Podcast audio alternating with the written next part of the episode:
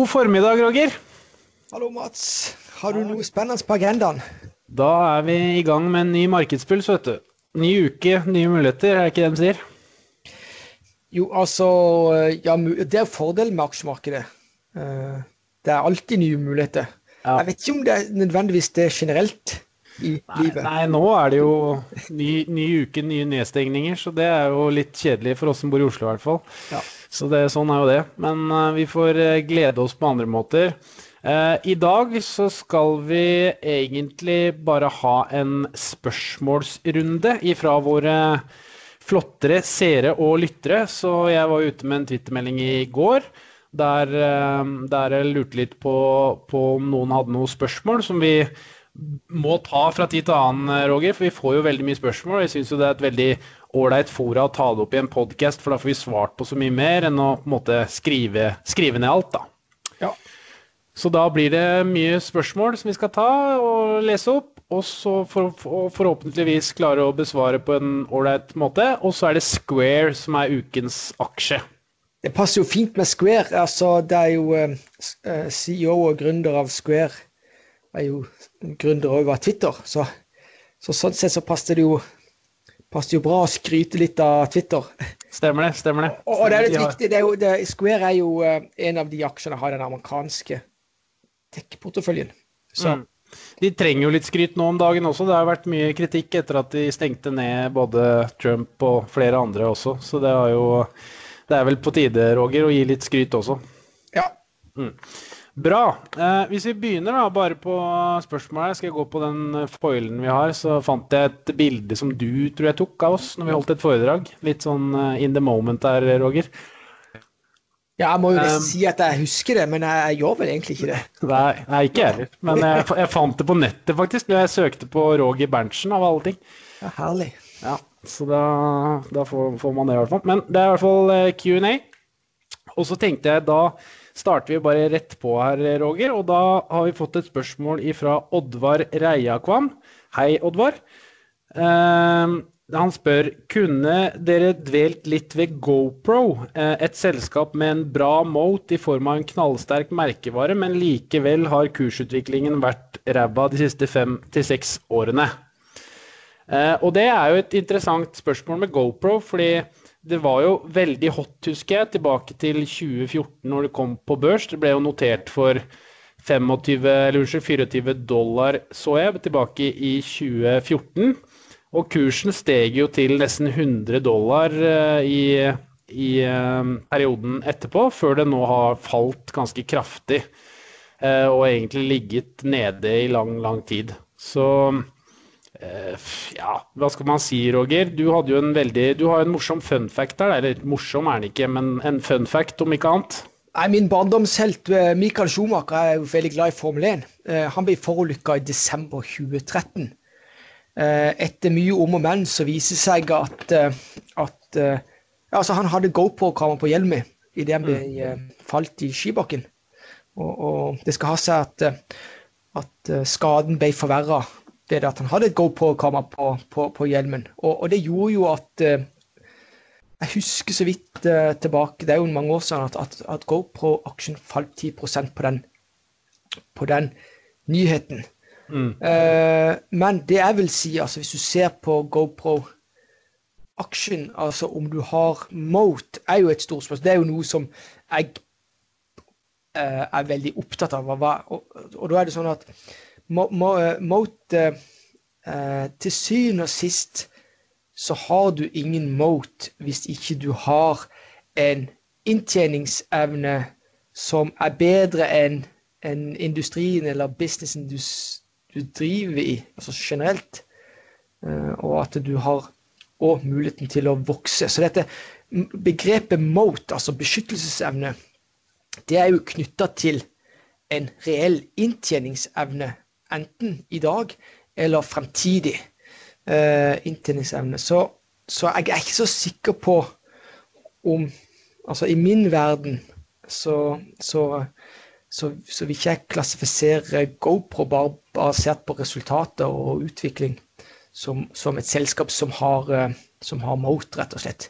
Nei, for det er jo, det er jo flere ting her med, med, GoPro. Det ene er jo at de har jo ikke klart å ha to lønnsomme kvartaler på rad som de har fått mye pes for. Nå kan man jo si i dagens marked at det ikke har så mye å si, da. Det ser man jo på kursutviklingen de siste året, og den har jo doblet seg, riktignok fra, fra lave nivåer. Men eh, det jeg også ser i forhold til eh, med GoPro, og grunnen til at den kanskje har gått litt i vifta, da det er jo to ting. Det er jo det at jeg tror at den moten, altså beskyttelsesevnen deres, er jo ikke spesielt stor, fordi man har stor konkurranse i det markedet der. Altså det er mange som lager kameraer. Ja, GoPro er i rendyrka og på en måte har tatt en, en, en liksom, i hvert fall angivelig tidligere en, en faneposisjon. men Samtidig så finnes det jo veldig mye gode kameraer fra Sony og Panasonic osv., altså disse litt større kameraprodusentene. I tillegg så har man jo også den trenden nå at du har jo et kamera med deg i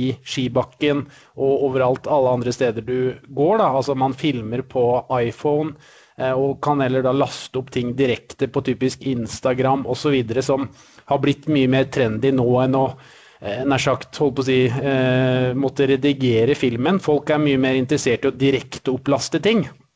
Og det er jo ikke like lett med et kamera kontra en, en mobiltelefon.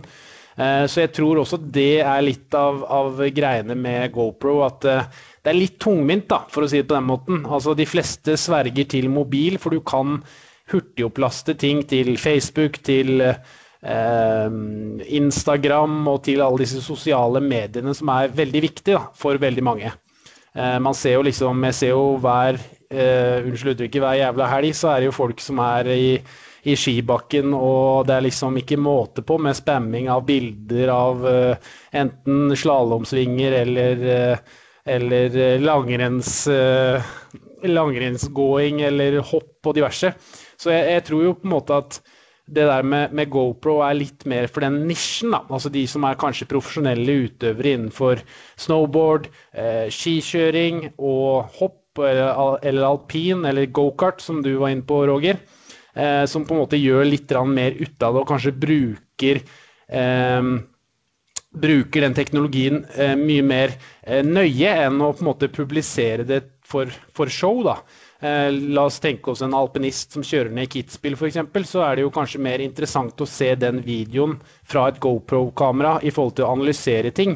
Eh, mens den alpinisten er jo ikke veldig interessert i å publisere det på Instagram, for å si det på den måten. Men det er jo massemarkedet, ikke sant. De driter jo i eh, hvordan de kjører teknisk på ski. De skal jo bare ha ut liksom, et bilde eller et bevis på at nå er jeg i Trysil eller på Hafjell eller etc. Så jeg tror jo kanskje det også er en del av eh, grunnen til at det GoPro-greiene eh, kanskje mm, ga seg litt i popularitet. da.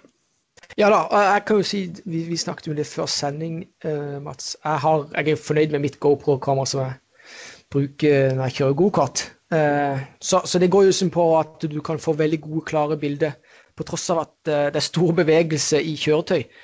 Så, så de er jo i, i dette her, altså om det er drone, eller om det er på en, en, en bil, eller om det er på, på ja, noe du gjør i, ek, ekstremsport. Så, så jeg, det er vel fram til at jeg det er vanskelig for oss å si hva framtiden vil bringe for GoPro. Men når det kommer til begrepet mode, så syns jeg det er veldig viktig uh, å, å, å uh, snakke om det som faktisk betyr noe. Har de en inntjeningsevne som er attraktiv? Og når jeg snakker om det, så er det, en attraktiv inntjeningsevne i forhold til andre selskaper. Og uh, er det verdt da å beskytte denne? Har de beskytta denne? Så enn så lenge så er det ikke så mye, mye å beskytte. så, så, det er kanskje litt av Så det er viktig. Eh, ja, jeg er fornøyd med mitt GoPro-kamera, men derifra til at det skal være en fornuftig investering for meg, eh, det er jo en helt annen sak. Så, mm. så jeg, har ikke noe jeg har ikke noe sånn umiddelbare, uh, dypere uh, uh, dypere argumentasjon gitt at dette er noe som eh, et, et, et, Vi kunne jo gått dypere i, i selskap uh, hvis vi ønska, men bare for å ta sånn hovedbilde for ja. GoPro, sånn. ja, nei, Vi leser jo disse spørsmålene rett opp, så det blir jo litt sånn on top of mind. da, Men det jeg tenker på med GoPro, er jo at jeg tror jo at man ikke skal undervurdere den eh, muligheten det er med mobil og sosiale medier å dele ting. Da. Jeg tror det liksom for, for, massemarkedet så er det mye mer interessant å publisere en video på, på Instagram enn å på en måte eh, kjøre i bakken en dag, gå hjem, eh, laste inn på måte videoen eh, på mobilen, redigere og så eh, publisere det. Jeg tror det er viktigere med den instant her og nå eh, greiene, og det får du jo med mobil da, kontra GoPro. Du kan sikkert få det til på GoPro på en eller annen måte òg, men det er nok litt mer tungvint, da. Ja, eh, og så her er det jo veldig, viktig å vise at du kjører 150 km i timen med en gokart. Eh, det er greit, men ikke vis at du kjører 250 med en bil på veien. Det, Nei, det, det, det er gjerne en dårlig det er vel enkelte tidligere idrettsstjerner da, som, eh, som, som, burde tenkt seg om to ganger da, Roger. Du sier noe ja, der. Ja, jeg tror det er mange som har gått, jeg tror det er en del som har gått i den fella. Ja, ja. Nei, så det, det er i hvert fall eh, key takes på GoPro til Oddvar. Så håper vi at det var et sånt ålreit svar. Men aksjen eh, har, gått, eh, aksjen har jo gått mye, har ikke det nå i det siste? Jo, han har doblet seg. Han har vel gått uh, hva det så for noe, 119% da. Riktignok fra ganske lave nivåer, men ser man over uh, siden 20, 2014 når den kom på børs, så er jo aksjen ned en 66-67 da. Så det er klart, uh, det blir jo litt russiske prosenter hvis du har sittet fra børsnotering. Ja. Mm.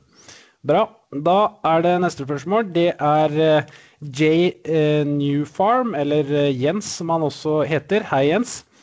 Han spør veldig enkelt, Roger. Roaring 20s eller depressing 30s for neste tiår?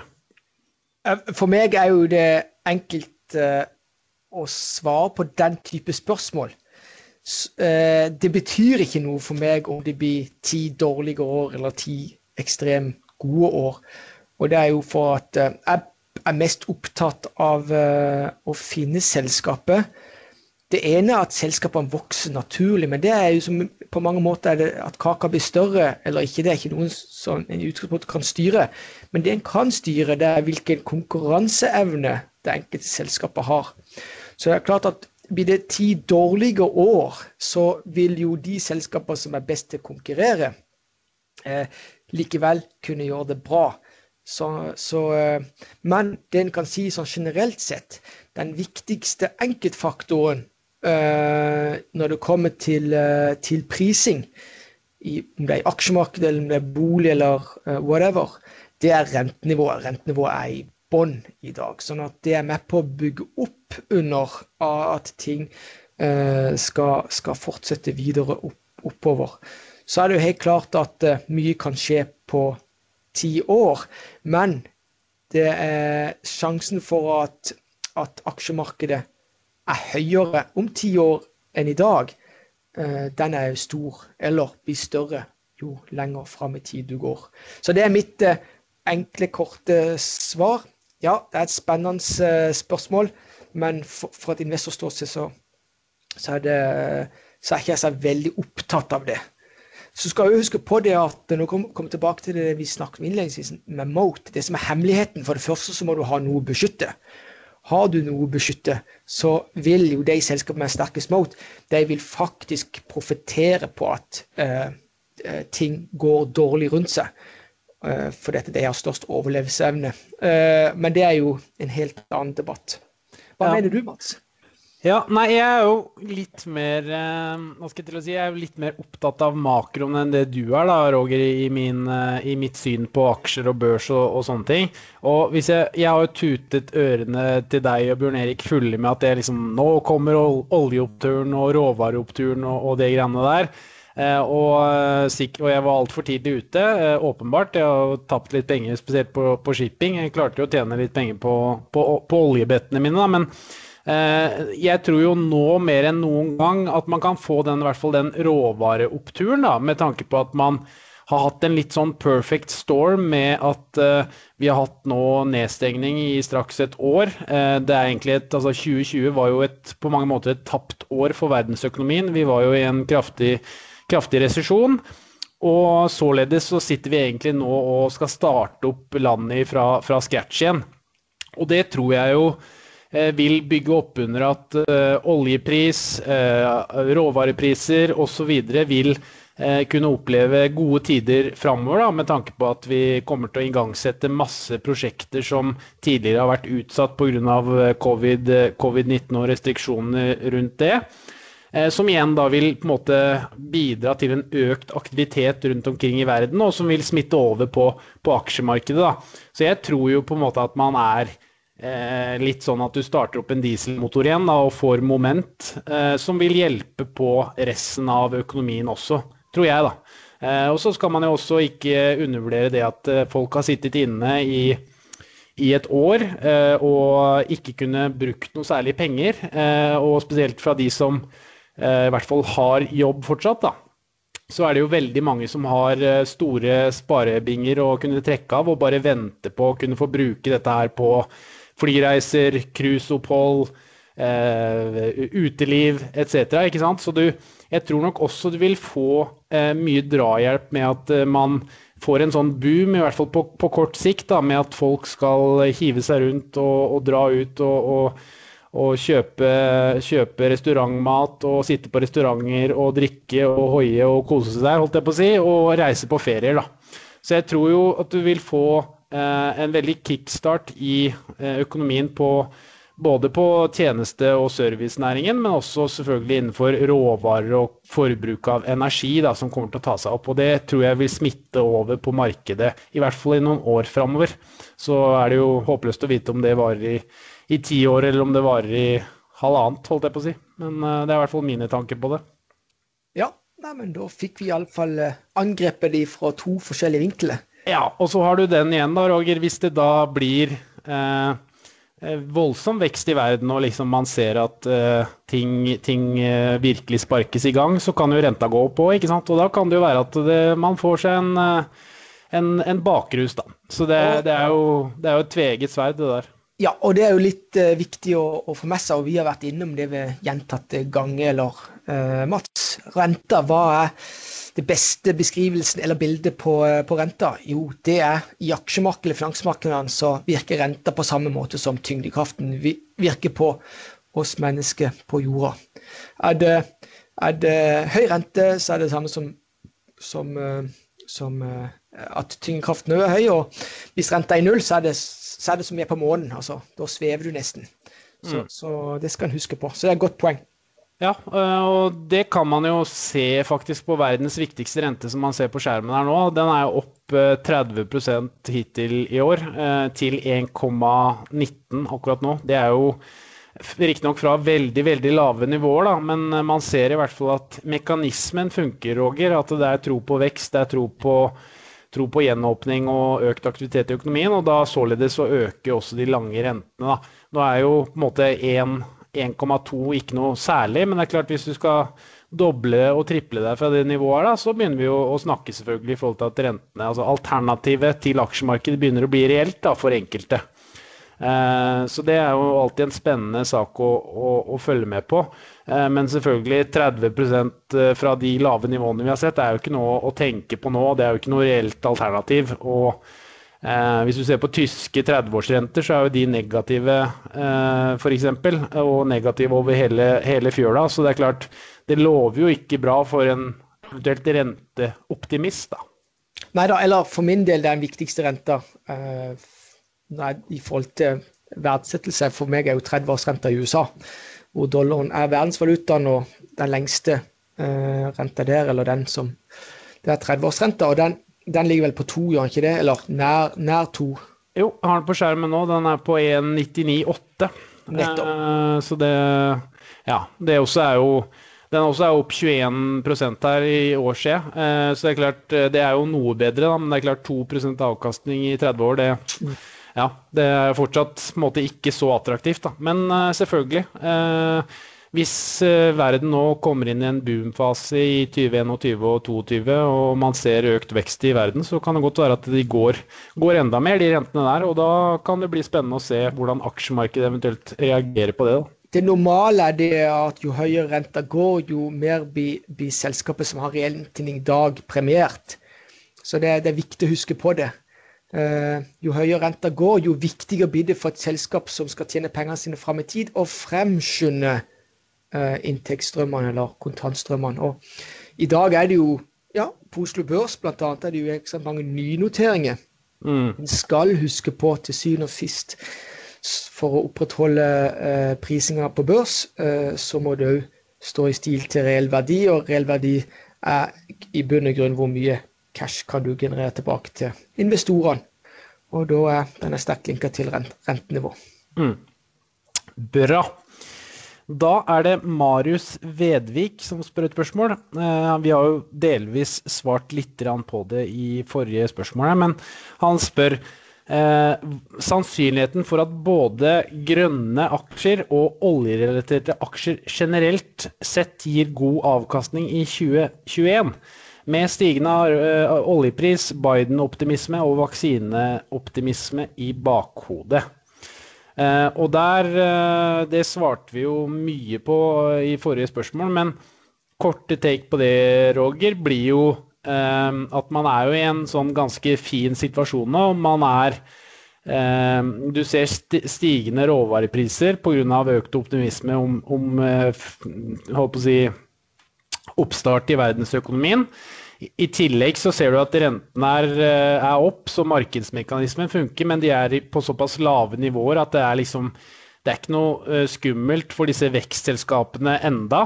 Eh, så, så det er godt mulig at vi kan få en sånn parallellutvikling blant blant blant de forskjellige selskapene og forskjellige sektorene på Oslo Børs og verdens børser for øvrig i 2021, der alle, alt går egentlig parallelt. altså Typisk verdiselskaper eller typisk råvareselskaper stiger mye.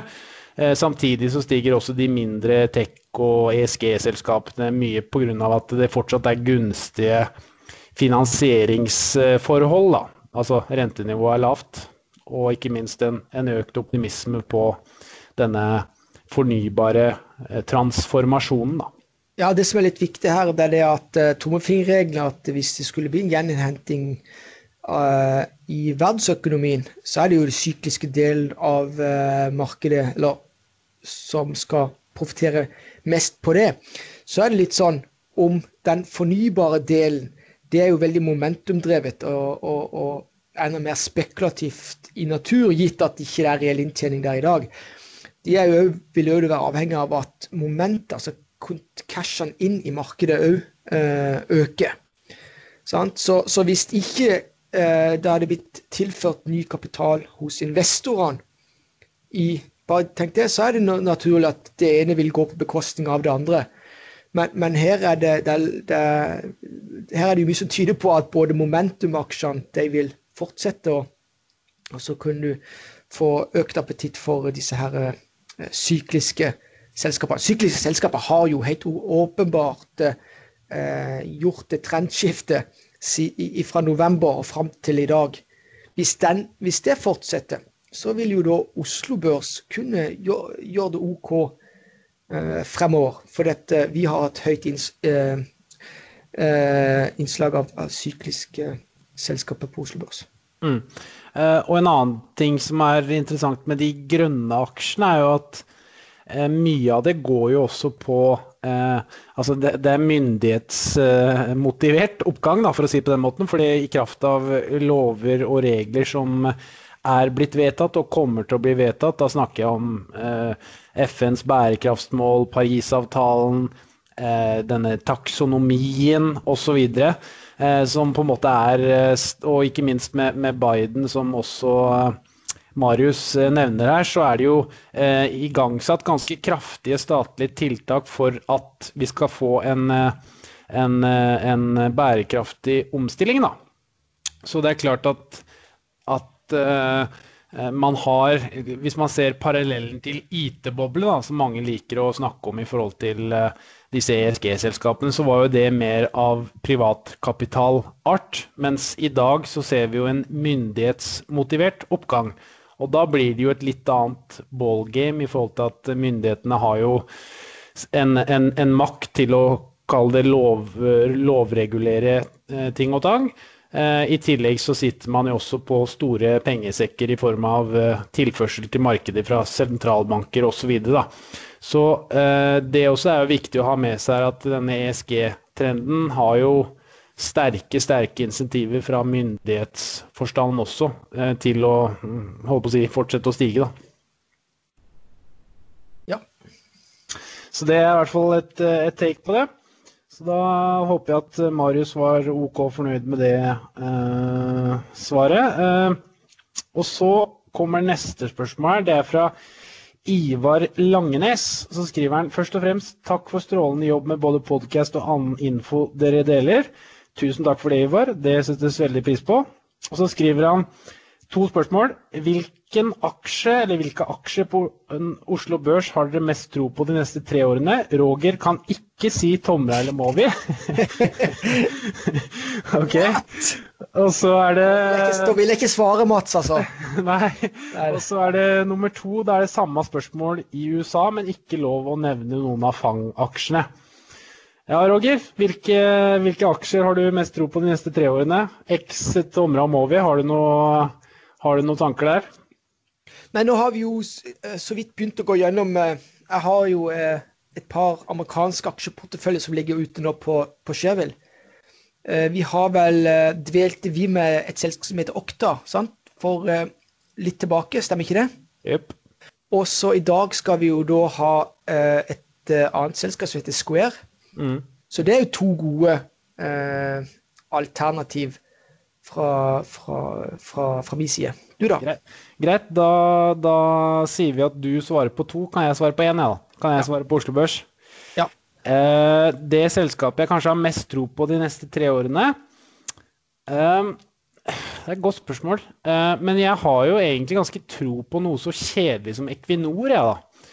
Eh, og det går rett og slett på at eh, de er såpass flinke på å fortsette å ha løpende inntjening på olje og gass, eh, samtidig som de satser stort innenfor havvind, karbonfangst, hydrogen og den fornybare delen.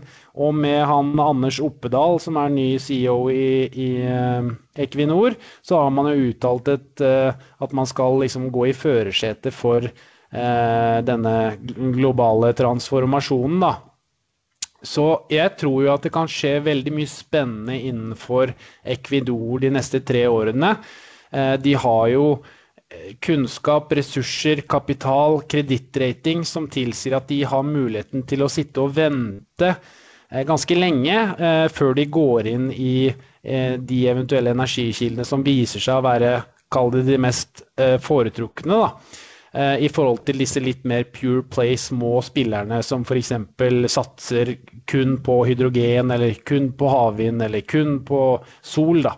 Eh, så jeg tror jo kanskje at Equinor er et selskap som, eh, som blir veldig spennende i løpet av de neste tre årene, gitt denne bærekraftsatsingen som kanskje ikke har kommet så eh, godt fram blant eh, eller i markedet, da. Men eh, hvis man ser på volumene innenfor sol, man ser innenfor havvind osv., så, videre, så er jo de mye større enn alle andre Pure Play-selskaper rundt omkring på Oslo Børs bl.a.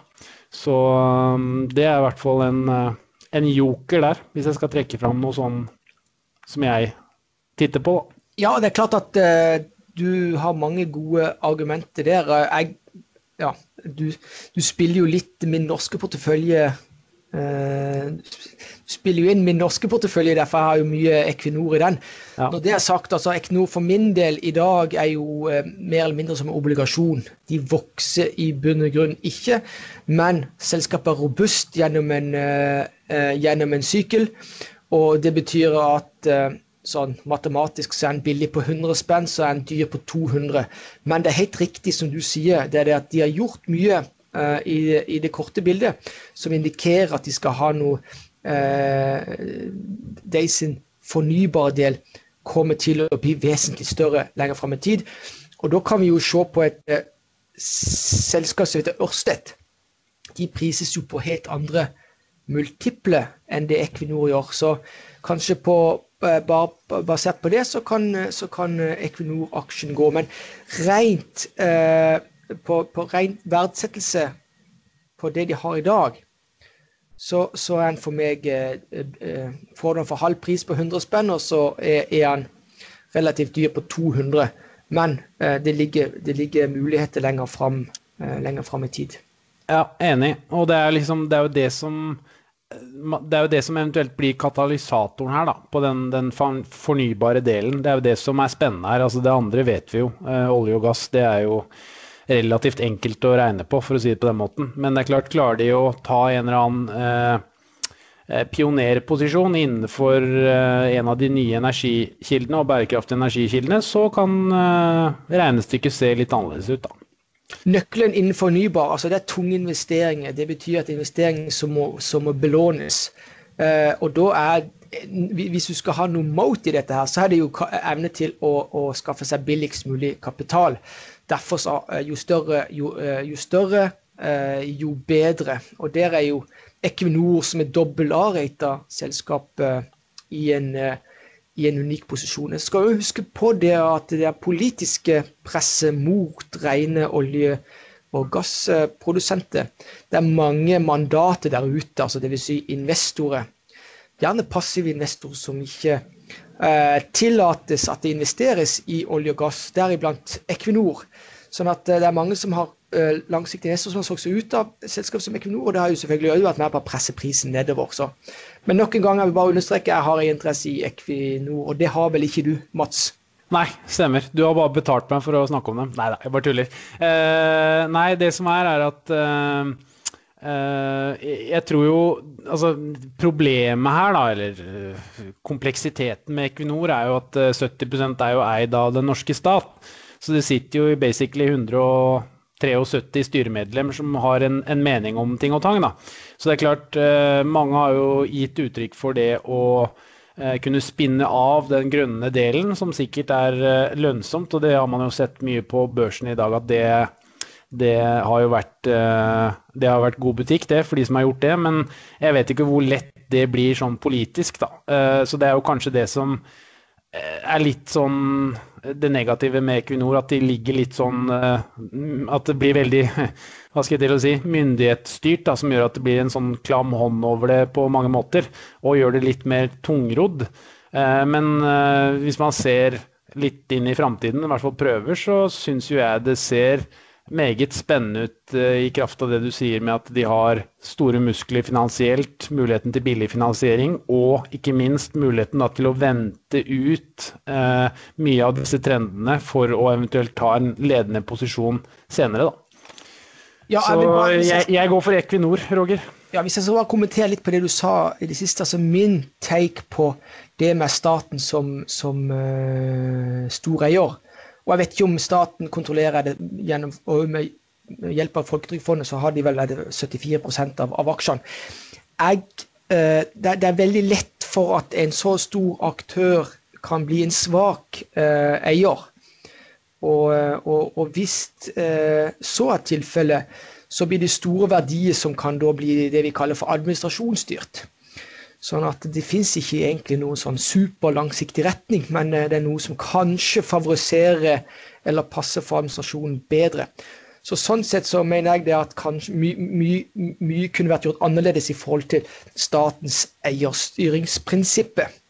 Og, og, du ser bare alle den problematikken som har dukka opp med høringer i bauger og kanter. Eh, det er ikke vet du hva, det er ikke overraskende, eh, men, men det er jo tegn på at et, et selskap, en stor eier, uh, som, hvor, hvor uh, eierprinsippene kanskje ikke er gode nok, så blir de faktisk uh, det motsatte av sterk eier, svak eier. Og det vil jo vise seg hva som skjer fremover. Og det gjelder jo flere selskaper på Oslo Blott. Det er jo DNB, du har Telenor, og du har selvfølgelig Yara osv. Mm. Helt klart. Bra, Roger. Da ble vi enige om det. Du tok det amerikanske, jeg tok det norske. Eh, da er det Kristoffer Bakke, hei Kristoffer, som stiller to spørsmål. Eh, tanker om utvikling i laksesektoren framover.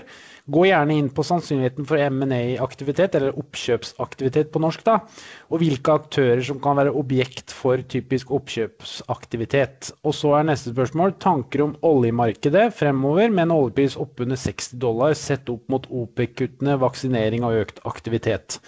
Det siste spørsmålet har vi jo pratet litt om i forhold til liksom verdensøkonomien. men en oljepris i hvert fall på 60 dollar, Roger, ser jo mye bedre ut enn i midten av, ars, i midten av mars 2020 som han var på 20.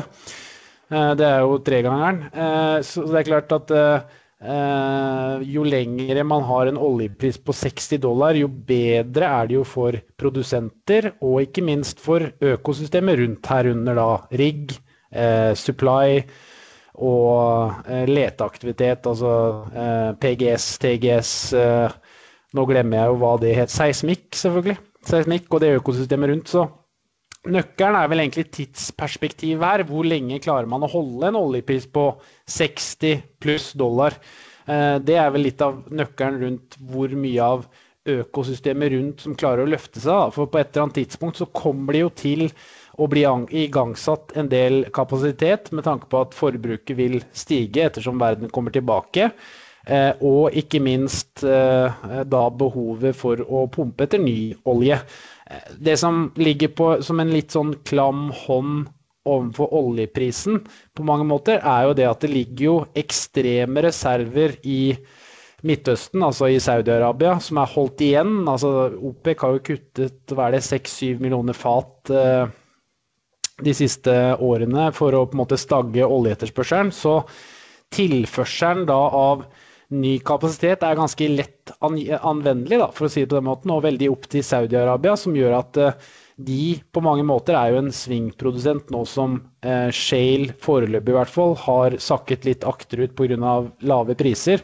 Så det er jo litt spørsmål om vil Saudi-Arabia da prøve å pumpe ut alt det de klarer og nær sagt oversvømme markedet for volum, eller er de fortsatt keen på å være en en, en swing-player, for å si det på den måten, og styre Kall det prisen til et nivå på rundt 60, 60 pluss dollar, og, og, tjene gode penger på det. Men da eh, provide markedet med mindre volum. Så det er jo det er et ganske komplekst bilde. Eh, og når du har OPEC pluss-kartellet med masse forskjellige land, du har ulik politikk, ulike needs, for å si det på den måten, i forhold til eh, statsfinanser osv., så, videre, og så, så er det jo et, et komplisert bilde, Roger. Ja, eh, ellers det en kan si bare sånn generelt, vi må ikke glemme hva som har skjedd de siste årene. altså Fra 2014 fram til i dag så har i utgangspunktet OPEC med Saudi-Arabia spissen de har prøvd å krige seg til høyere markedsandel. De har pumpa ut i utgangspunktet mer olje enn nødvendig og fått oljeprisen ned ved to anledninger. Det ene var jo da i 2014-2015.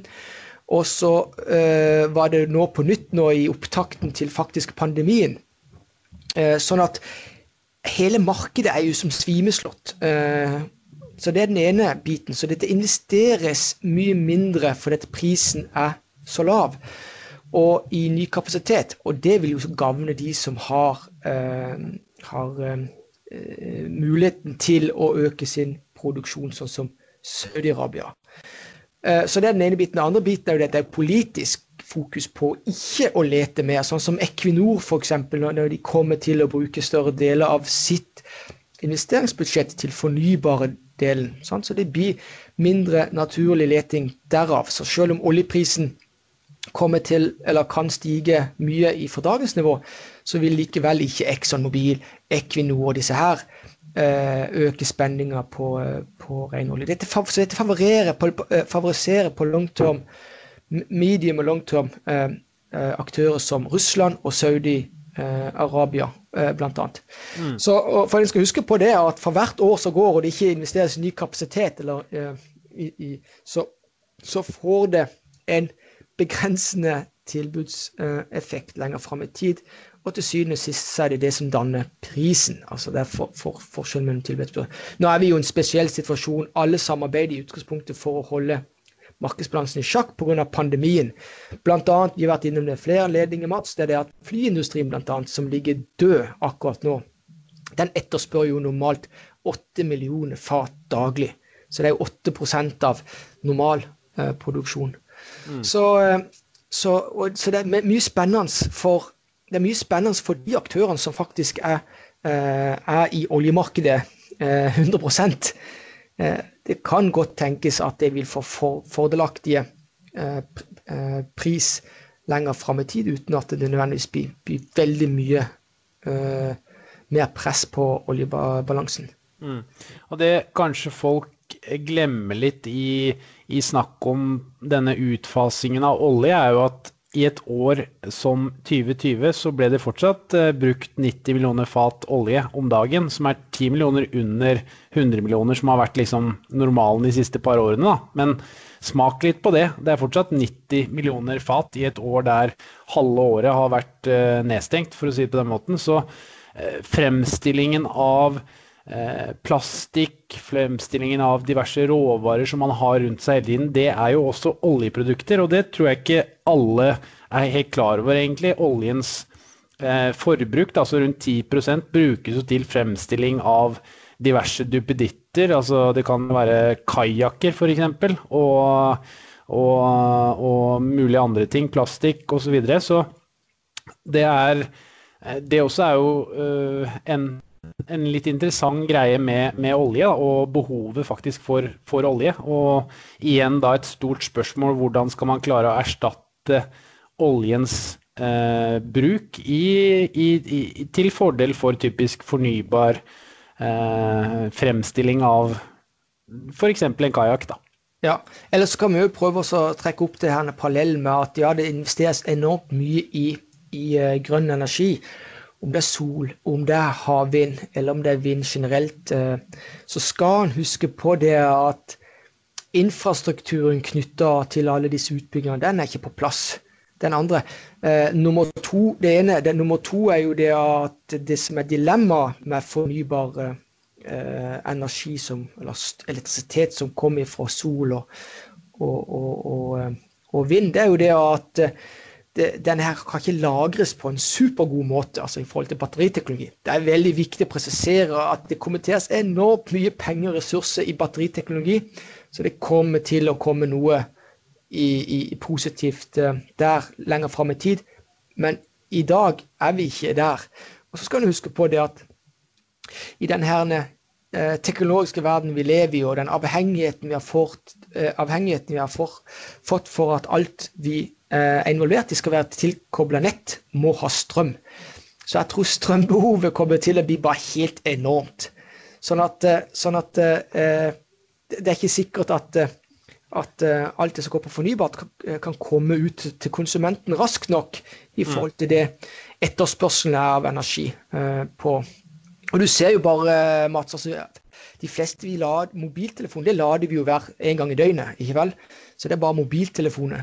Så, så er det jo selvfølgelig disse elbilene som, som blir den største dragen. Og vi ser alle som, som, som lader f.eks. på samme tidspunkt. Så der er jo olje og gass et mye mer stabilt eh, og konkurransedyktig eh, energikilde i dag. Mm. Så, men, men, nok en gang eh, vi, vi, må prøve iallfall å sikte litt framover. Så så, så mye kommer til å skje. For tross av det. Men var, du, var jo et todelt spørsmål. Var det ja. ikke noe med M&A-aktivitet i sjømat? Det syns jeg er artigere. Ja, da kjører vi på med det. Hva tror du om det, Roger? Ja, For det første så er det jo sånn at uh, norsk sjømat, lakseindustri, uh, den er jo utvikla over flere tiår. Og uh, utviklinga har jo vært uh, ekstrem. altså Det har vært tapt mye penger underveis. Det har vært superinntjening de siste tida, og nå er det kanskje i ferd med å stabilisere seg noe. Det som er greia, er jo at volumet har blitt så store så det er blitt et veiskille. Enten må du ta produksjonen lenger ut til havs, gjøre det enda mer industrialisert, eller så er det noen som tar det på land. Så bare sånn generelt sett så er det vanskelig for en liten aktør som ikke har ressursene for å ta det i den ene eller andre retninga, de vil det bli vanskelig for. Så hvis det skal bli noe M&A-type, så er det jo fordi at eh, så er det jo positiv M&A. For dette, dette, her er jo en industri som, som underliggende vokser betydelig. Ja, nå har det vært eh, problem, eh, store problemer eh, under pandemien, men vi antar at momentet vil komme tilbake til der det var når pandemien òg er under kontroll. Så her må du anta at de store kjøper de små.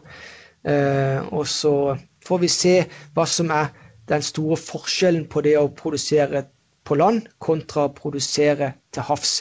Min personlige mening er det at, eh, at jeg har mer tro på å dra dette lenger ut, eh, gjøre det enda større i volum. At eh, Norge eller kan, eh, norske farvann kan også brukes til, til å, å, å, å oppdrette andre type fisk òg, ikke bare, ikke bare eh, laks. Så, så jeg, jeg, jeg, er tilta i den, den ene retninga. Jeg, jeg, tror bare sånn intuitivt at, det, uh, at uh, kostnadene å produsere på, på, til land, den må bare bli høyere enn å produsere lenger ute til havs. Så det, det, er mange, det, er mange, faktorer der. Men ja, jeg forventer helt åpenbart økt M&A-aktivitet i sjømatsektoren i årene som kommer. Ja, og jeg tror du har to, to typer M&A-aktivitet der, Roger. Den ene er at de større, eh, type Movi, SalMar osv., kjøper en mindre landbasert aktør hvis de ser at det er fordelaktig å kunne spre sin, eh, sin forretningsmodell i, i, på flere steder. og Det blir jo da et såkalt innvandrende oppkjøp, at en stor aktør kjøper en mindre. Så det tror jeg jo på en måte kan være et, eh, et case framover. At de større eh, tradisjonelle oppdretterne begynner å kjøpe de mindre landbaserte. Man har jo Salmon Evolution, man har Atlantic Sapphire og en del andre Proximar, tror jeg det var het, et selskap som kom også. Så det er jo en del sånne landbaserte som kommer og har kommet på børs de siste par årene.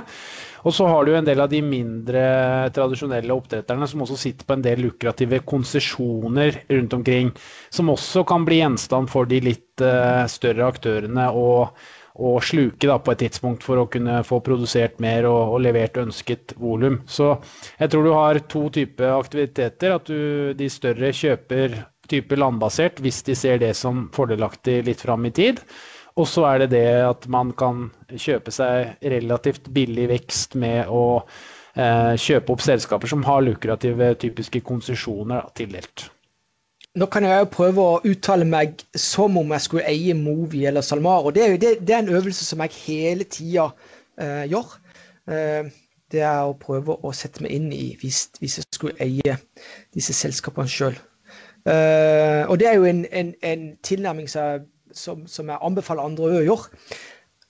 Hadde jeg vært Movis, så ville jeg jo ikke kunne kjøpt en liten aktør på land hvis multiple, altså hvis prisingen er bare helt spinn vill. Skal huske på det at uh, SalMar og Movi de er så store. det som altså De driver jo på mange måter landbasert i dag. og Det er jo fordi at de kjører smoltproduksjon på land lengre, lengre, lengre. Så de har det som kreves for å ta det til land. Så spørsmålet var fleksibiliteten var jo som lenger fram i tid uh, uh, på å bruke mest ressurser på, ute på, til havs kontra til land. Fleksibiliteten der er alfa og mega, og det er skalafordeler. Og at det du, alt det du får gratis gjennom naturen. Jeg tror ja, I alle fall så ville jeg ha fronta det som eier i Movia. Det at Hør her, fisken hører hjemme i havet.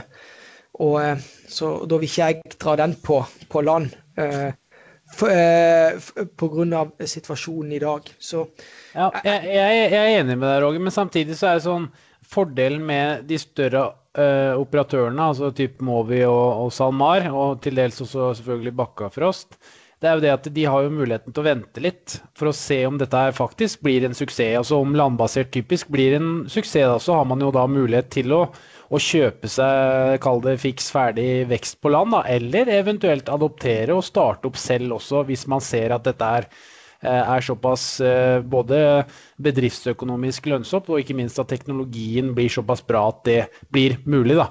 Så, så det er jo også en, en, viktig ting er at det blir litt sånn som Equinor, at man kan sitte og vente litt på disse Pure Play-spillerne, og så ser man om det funker eller ikke, og så gjør man eventuelt et oppkjøp, da. Vel, vel, det er veldig godt uh, poeng, Madsen, du tar, uh, tar fram der.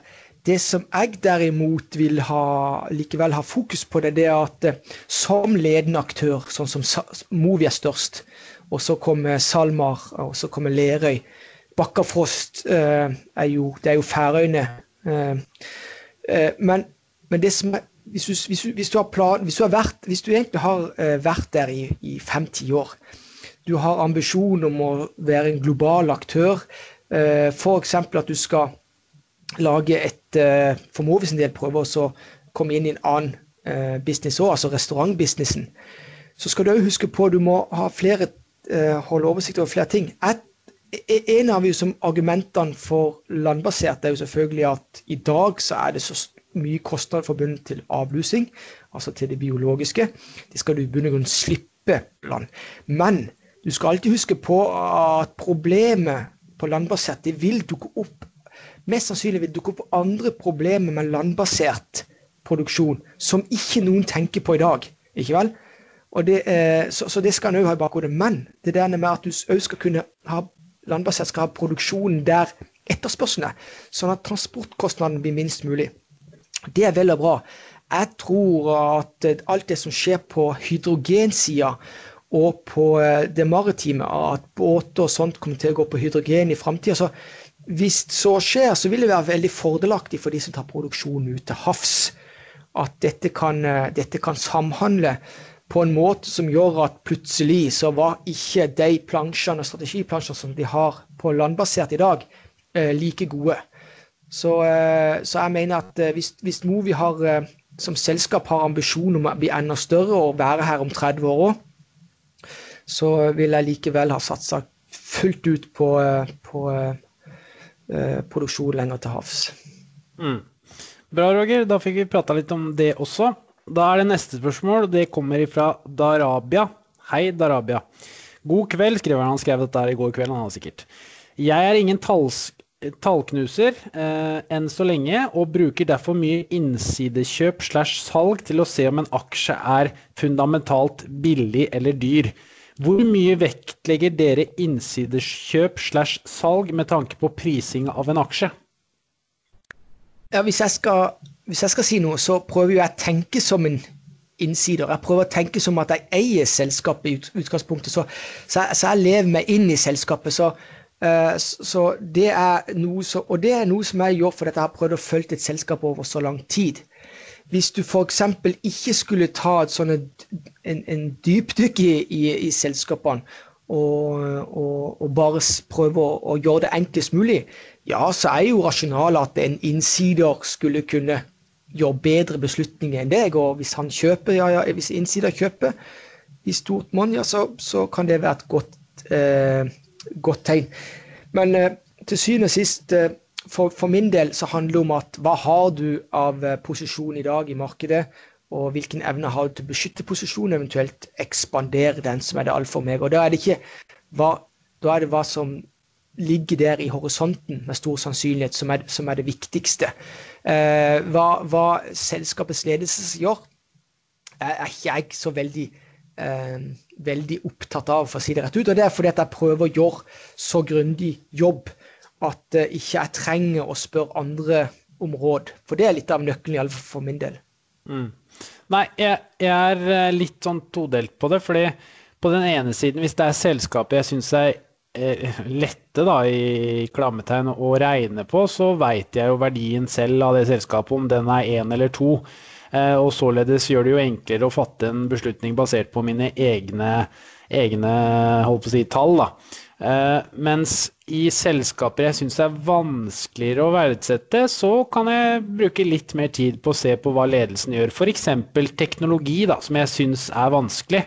Uh, for jeg, jeg, har ikke nok kunnskap til å forutse trender uh, og, og, utvikling innenfor det markedet. som gjør at jeg da tilter mer mot å se på hva faktisk ledelsen gjør av innsidekjøp og, og troen på på sin spesifikke teknologi. Da. Der kan jeg jo ta f.eks. Eh, Kahoot da, som et, eh, som et eksempel. Der har jeg ganske mye av min private portefølje. Eller det har blitt mye, for den har steget mye, for å si det på den måten. Da. Og der er, er det jo eh, på mange måter betryggende å se at han Eilert Hanoa eh, kommer inn på høyere og høyere nivåer. Eh, nå er jo han eh, CEO i selskapet også, og jeg vil jo anta at han vet hva han holder på med. Eh, og det, det er jo således interessant og, og, bra å se i en sånn type aksje der jeg forstår at potensialet er enormt, men det er vanskelig å regne på det uten å ta voldsomme antakelser. Og da antar jeg da at den informasjonen jeg sitter med, er litt dårligere enn hva Mr. Hanoa sitter med. Så det er på en måte min eh, take på det med innsidekjøp. At ja, det er utelukkende positivt at ledelse sitter i samme båt som aksjonærene, med at man har store aksjeposter. For da ønsker man jo i bunn og grunn at den aksjen og det selskapet skal utvikle seg bra, men det er mye lettere å gjøre et, et, valg for å si det på den måten, i selskaper som er litt lettere å regne på. Da. Altså Typiske trause aksjer, at du vet at den er billig på kroner én eller kroner to, for å si det på den måten, ut ifra kvantitative og tall. Og tall. Eh, mens i selskaper jeg syns er vanskeligere å prise, og som kanskje har fremtidens eh, optimisme i, i syne, så syns jeg det er lettere å se litt på hva ledelsen gjør, da. I forhold til at de da mest sannsynlig vet mye mer enn det jeg gjør. Ja, bra. Godt poeng. Det, men det er et interessant emne, det der med innsidekjøp. Finansavisen og Kapital har vel hatt en sånn innsideportefølje i mange herrens år som har gått veldig bra. Nå er det jo veldig enkelt å kjøpe en aksje til 12 kroner da, uten å gjøre det fysisk. Så det, man burde jo justert litt for det, da. Men, eh, men i hvert fall tankegangen bak det er bra. Ja, og så er det en kjent ting at, eh, at eh, et, et, et innsidekjøp det må være noe som monner i utgangspunktet òg. Og da, en, en, typisk innsideportefølje vil bestå av veldig mindre selskaper. Jeg liker ikke små selskaper eh, på langt nær så godt som jeg liker store selskaper. For store selskaper eh, hvor, hvor, de i utgangspunktet fjules eh, på egen tyngde, eh, hvor de ikke er så avhengige av de enkelte folka som jobber der. Eh, det, det, er en sånn, for det er den andre sida. Så, så jeg, jeg, skjønner tankegangen din der, Mats. altså det er mindre selskap, sånn som Kahoot, som du er i, så, så er det klart at eh, da må du anta at eh, gründer eller de som har vært med i starten, de, de har litt mer eh, peiling på det enn, en de aller fleste. Mm. Og så er det, det En annen ting som også er viktig, er jo å se på eh, andelen som kjøpes. For det er jo veldig mange nye for eksempel, I forhold til det med nye CEOs, for da, så er jo en del av pakka å bli ansatt og få en, en gitt eierandel i et selskap. Da. Eh, og det er klart, er den på Si en toppsjef tjener 20 millioner da, og han får aksjer for 500 000, så er jo ikke det innsidekjøpet noe egentlig å bry seg om. Det, altså, det er mer sånn eh, mer nær sagt liksom, ja, her, her, får du litt sånn, at du, har, du er med litt i grann, da. Så det er jo også viktig å se på størrelsen av disse innsidekjøpene og i prosentandel av holdt på å si, eh, selskapet, og ikke minst av, eh, av conviction til den, den spesifikke. Da. Og nå skal jeg ikke si at du skal sitte og se på skattelistene til lønna, men det kommer jo litt fram også at hvis du kjøper aksjer for 50 eh, 000 kroner som toppleder av et selskap, så er jo ikke det det er ikke noe jeg hadde ropt hurra for, for å si det på den måten. da. Så man må også se litt på størrelse, og således jo bedre, jo høyere det er, jo, jo bedre er det jo. Altså, jo bedre signal er det jo, da. Så det er i hvert fall eh, det er i hvert fall en sånn liten tvist med det. At man må i hvert fall ikke stole blindt på det. Man må se litt på størrelsen og, og, eh, og omfanget av disse innsidekjøpene også. Så, eh, Roger, kommer det en ny uh, interessant en her. Det er uh, Value etc., heter den. Og han spør hvilke podcaster hører dere mest på?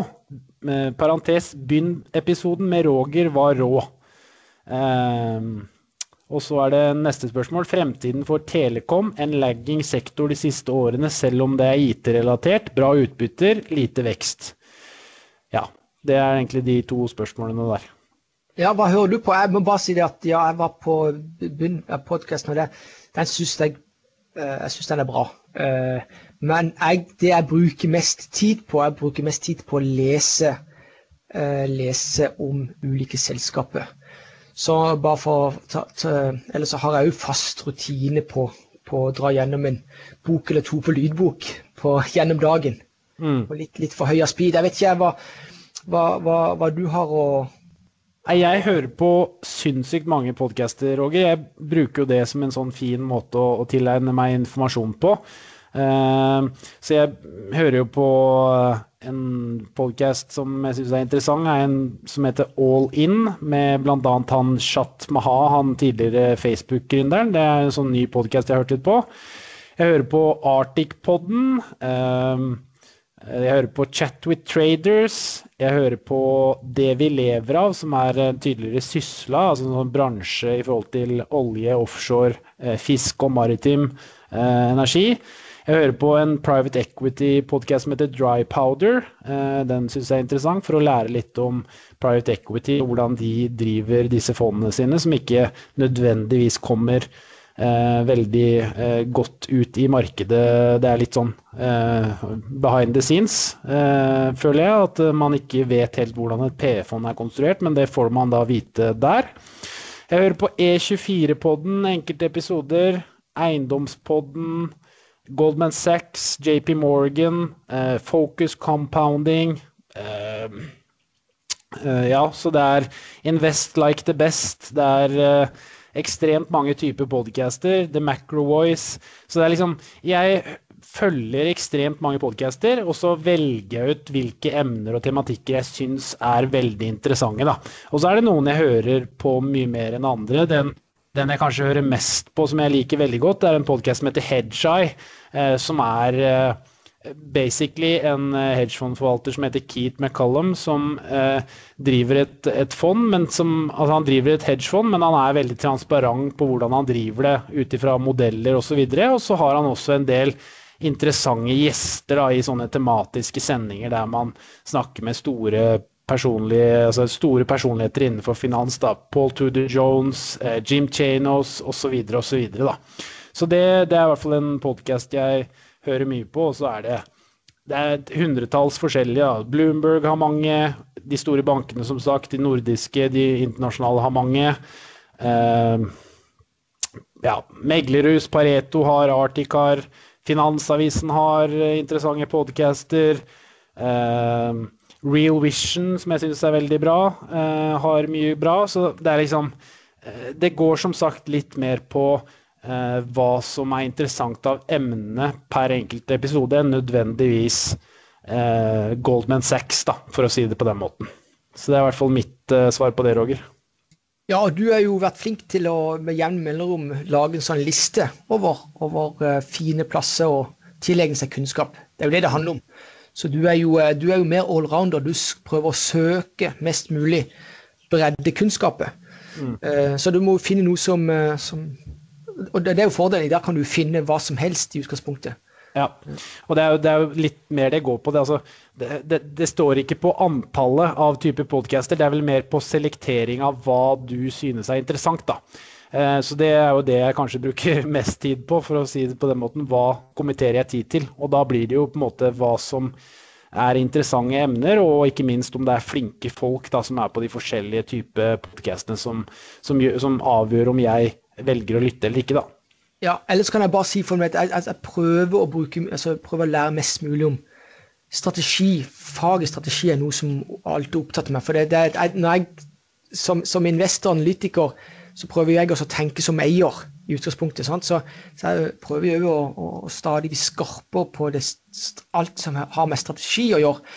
Og, og etter hvert prøve kanskje å ligge litt i forkant på ulike selskaper. Hvilken, hva, hvor burde de gå, hvilken retning burde de gå i og sånn. Så det er iallfall min tilnærming til det. Men sørg for hver dag skaff deg litt ekstra kunnskap.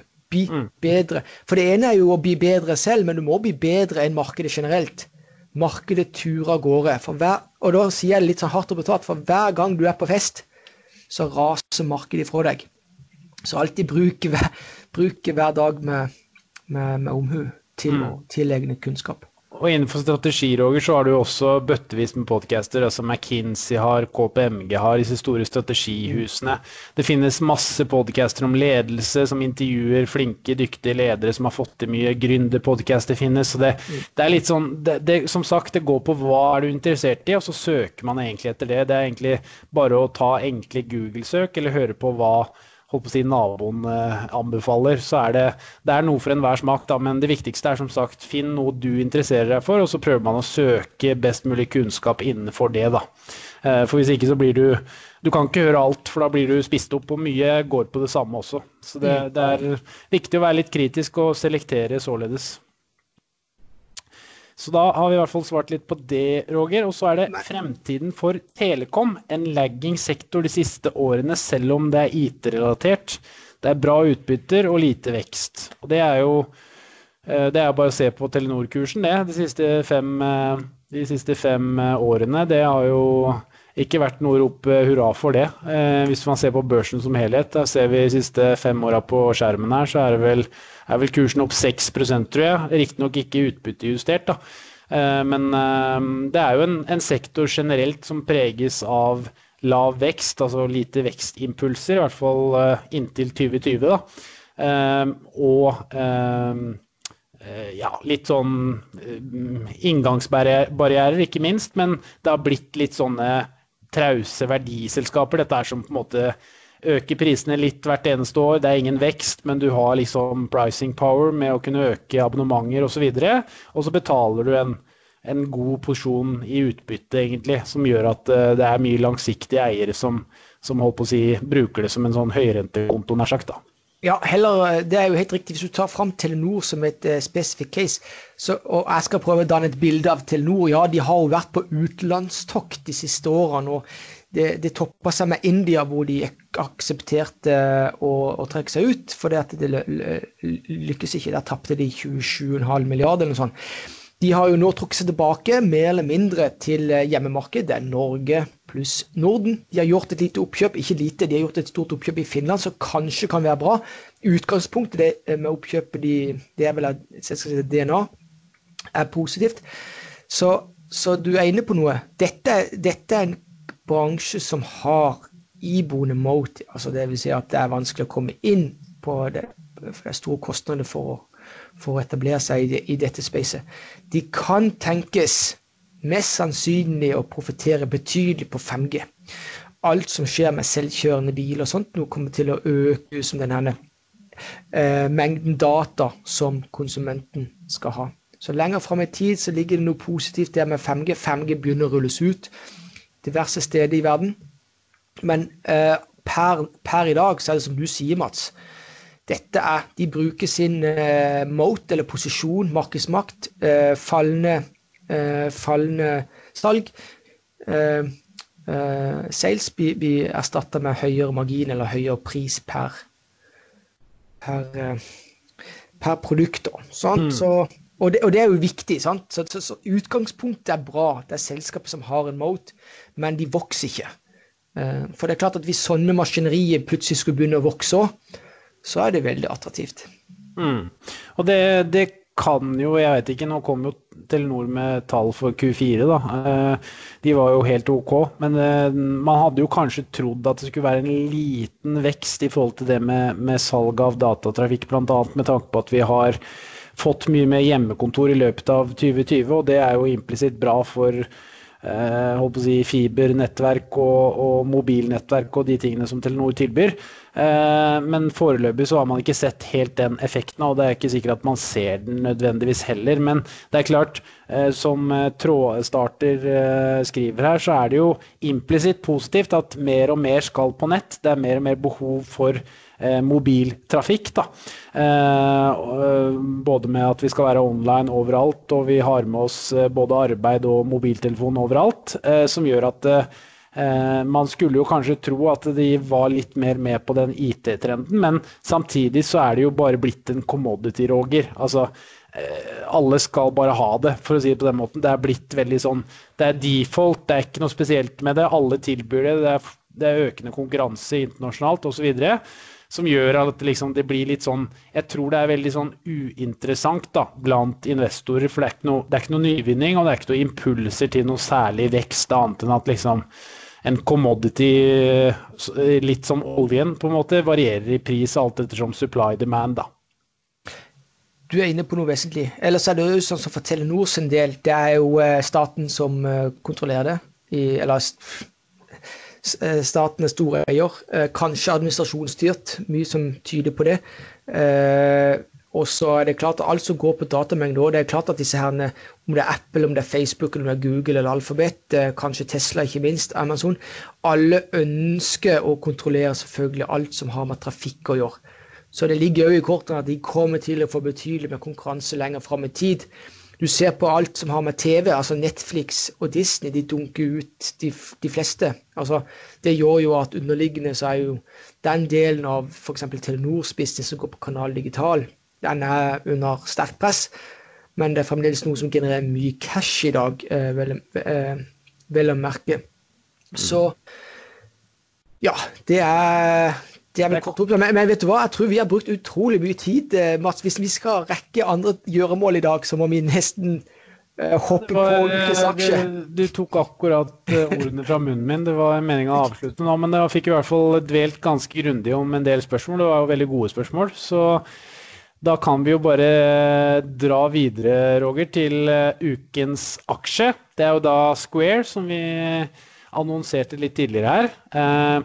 Det er jo et sånt betalings- og finansielt tjenesteselskap. Jeg skal ikke si at jeg er noe ekspert på det, men det er du, Roger. Det er grunnlagt i 2009. Høy vekst i både marginer og inntekter de siste par årene. Vi var inne på det. Jack Dorsey, grunnlegger av Twitter, er også stor eier her. Han har vel nesten 25% av selskapet. Gründer. Ja, og gründer. Og er eh, det er et selskap med, med trendene i ryggen. Så da overlater jeg eh, scenen til deg, Roger, og så får du bare fortelle og fòre lytterne om, om, Square. Ja, For det første så er det jo, det er jo som du er inne på, det er jo et veldig ungt selskap. Nå er det jo sånn at eh, de siste 20 årene så har jo stadig eh, uh, unge selskaper blitt enda mer dominerende. De har, uh, de har vokst kraftig. Og så har de jo vokst, mange av de har vokst lønnsomt uh, samtidig. Så det er, jo, det er jo ekstremt positivt utgangspunkt. og her er det jo sånn at vi alle kjenner jo til flere etablerte aktører innen betalingsformidling. altså. Square de ønsker å hjelpe i utgangspunktet små, alle som driver en eller annen butikk, til å utføre eller selge eller vokse gjennom å bruke Square sin teknologi, kompetanse, produkt, spekter, som da har vokst i, i, vesentlig bredde med, med, årene. Så de har vært veldig flinke til å hele tida legge på add-ons til, til, det som har vært utgangspunktet. Så i dag tjener de jo betydelig mengde på med å tilby likviditet eh, til sine brukere og sine kunder. Så de går i dette her sporet for å trekke det kanskje til et selskap som er mer kjent for andre, eh, f.eks. PayPal. Og, og, da må vi anta at, eh, at det er enda mer eh, vekst eh, igjen. Og i tillegg så er det jo skalerbarhet i, i, i businessen, sånn at en skal kunne ta ut en for, kunne forbedre sine marginer. Marginene er store uh, for, for Square. Men de er ikke, de er jo ikke i samme gata som f.eks. Mastercard eller Visa. Så det er flere sånne underliggende ting her som, som uh, taler for at du kan være investor i, i dette selskapet over lang tid. Ja, i utgangspunktet kan du si at han er dyr, men nå kommer vi tilbake til Nå har vi jo gått uh, nesten hele episode uten å nevne Warren Buffett og Charlie Munger. Husk, du det beste du kan gjøre, det er å finne kvalitet. Check Roger. Check, ja. Check, du kjører statistikk. Det er å, du skal ikke være opptatt av at ting skal være grisebillig. Det er ofte bedre å kjøpe, kjøpe god kvalitet til en ja, til ikke nødvendigvis en billig pris. Og det er jo fordi at det er jo fordi at tar du da dette lenger fram i tid, så blir, så blir eh, verdien høyere. Det betyr at hvis du øker inntjeninga med x antall prosent, og hvis det skal ganges opp med multiple, som indikerer at det er kvalitet og høy margin, så blir det bedre enn at du skal prøve å plukke disse her lavmarginsbusinessene. Så derfor så generelt sett så skal en, iallfall i min verden, unngå disse lavmarginbusinessene. Du kan være i lavmarginbusiness for å trekke det eh, til ytterpunktet. Ta f.eks. sånn som, eh, som ikke er børsnotert, men det gjelder Norgesgruppen, det gjelder Rema 1000, Coop og disse. Det er lavmargin, men de, er, de er monopollignende. Og da er det helt greit, for ethvert mersalg det gir penger igjen på bunnlinja som går, kan gå i utbytte. Men dette her er ikke lavmargin, tvert imot. Uh, og dette er jo et, sånn et, et konsept for Square de er veldig avhengig av tillit. Eh, og, og, det er jo som name of the game. Hvis du virkelig skal konkurrere med, med de største innen eh, betalingsformidling eh, eller transaksjonsformidling, eller at du skal, så, så, er det klart at sånn som Visa Mastercard har en gigantisk standing. Apple Pay, Apple har en gigantisk standing. Facebook nødvendigvis, skulle de drive stort innen dette, så vil de ikke sikkert de har den beste standinga. Eh, så, det er litt viktig. Det er viktig for de å ivareta integritet og tilliten ut, og at eh, de vokser i takt med, med, med nødvendig kapital. Vi kan jo ta et sånn et eksempelvis. altså Vi hadde jo med GameStop, bare for å trekke en liten parallell som er, som er rykende fersk, så er det jo at, eh, at uh, GameStop-aksjen gikk til himmels, og mange av kundene til, uh, til en nettmegler, altså det var jo Robin Hood, alle gjorde det samme, og da er det klart at da må du òg ha kapital bak for å kunne være en trusted partner her. Um, sånn at, det, er jo, jo viktig. Men til syvende og sist er det òg det at du må ha en business-savvy gründer. Du var inne på dette med Kahoot. Mest sannsynlig så er jo han Kahoot-gründeren han er business savvy. På mange måter som, som uh, Elon Musk definitivt er en business savvy uh, person. og det, det, det, skal du frykte. Så, så, hvis, så hvis, du er konkurrente, en, en, fremtidig konkurrent av en sånn up, uh, en, en nyoppstarta selskap, altså finne ut om dette her er the real deal som, som står bak det. Uh, Elon Musk tjente jo sine, brorparten sine penger som er befunda både i SpaceX og Tesla, gjennom, gjennom, PayPal. Ikke vel? Så her kommer det en, her kommer Square. Square går i PayPal, PayPal sine, sine spor. Men nok en gang, det er jo like. Det er like, er like selskapet som gjør ting enklere for mannen i gata, altså de minste. Det er jo det som er litt av forskjellen til Facebook. Facebook gjør at mannen i gata, alle, kan på et eller annet vis lett komme ut og markedsføre seg sjøl. Og, og, da blir det volum, ikke vel? Da blir det mange. Og vi var inne i dette med GoPro for å trekke det i. Det, er ikke sikkert GoPro har den, har den samme muligheten, altså samme volumet, samme skala på sin, sin, business. Square har det. Og det er jo hovedsakelig da i USA, der kom vel brorparten av pengene. Men, mm. Så dette her er god margin, god vekst, uh, business savvy uh, gründer. Uh, og, og de, de marginen er solid, og, og, de har gjort veldig mye riktig i riktig tempo fram til nå. Så nå er de ferdig. De ønsker jo, de kommer jo til å bli en sånn fullskala bank. Det er jo, det er jo den retninga det mest sannsynlig går i da. Så får vi bare se, eh, se framover hvordan det går med Square. Men, og det er klart at det kommer jo opptur og nedtur i sånne type vekstselskaper. Men her er det viktig at det er inntjening bak. Dog, eh, dog stokkanten den øker òg, selvfølgelig. Og det har jo noe med at skal du være i teknologibransjen, så er du avhengig av å premiere, eh, premiere nøkkelpersoner og sånt noe. De, de, de, de premieres gjennom, gjennom aksjeprogrammet, f.eks. Mm. Så, så nå prøvde jeg å rase fort igjennom eh, eh, Square, og det var jo et av de som jeg nevnte som kanskje kunne være gode case. Uh, utenom uh, Movie og uh, var det Tomra. Ja. Ja, men jeg syns det var bra, Roger. Da tror jeg vi setter strek for en relativt lang sending. Men det var jo mye gode spørsmål som fortjener god oppmerksomhet. Så med det så sier vi bare takk for denne gang, og så sier vi på gjensyn. Ha det bra.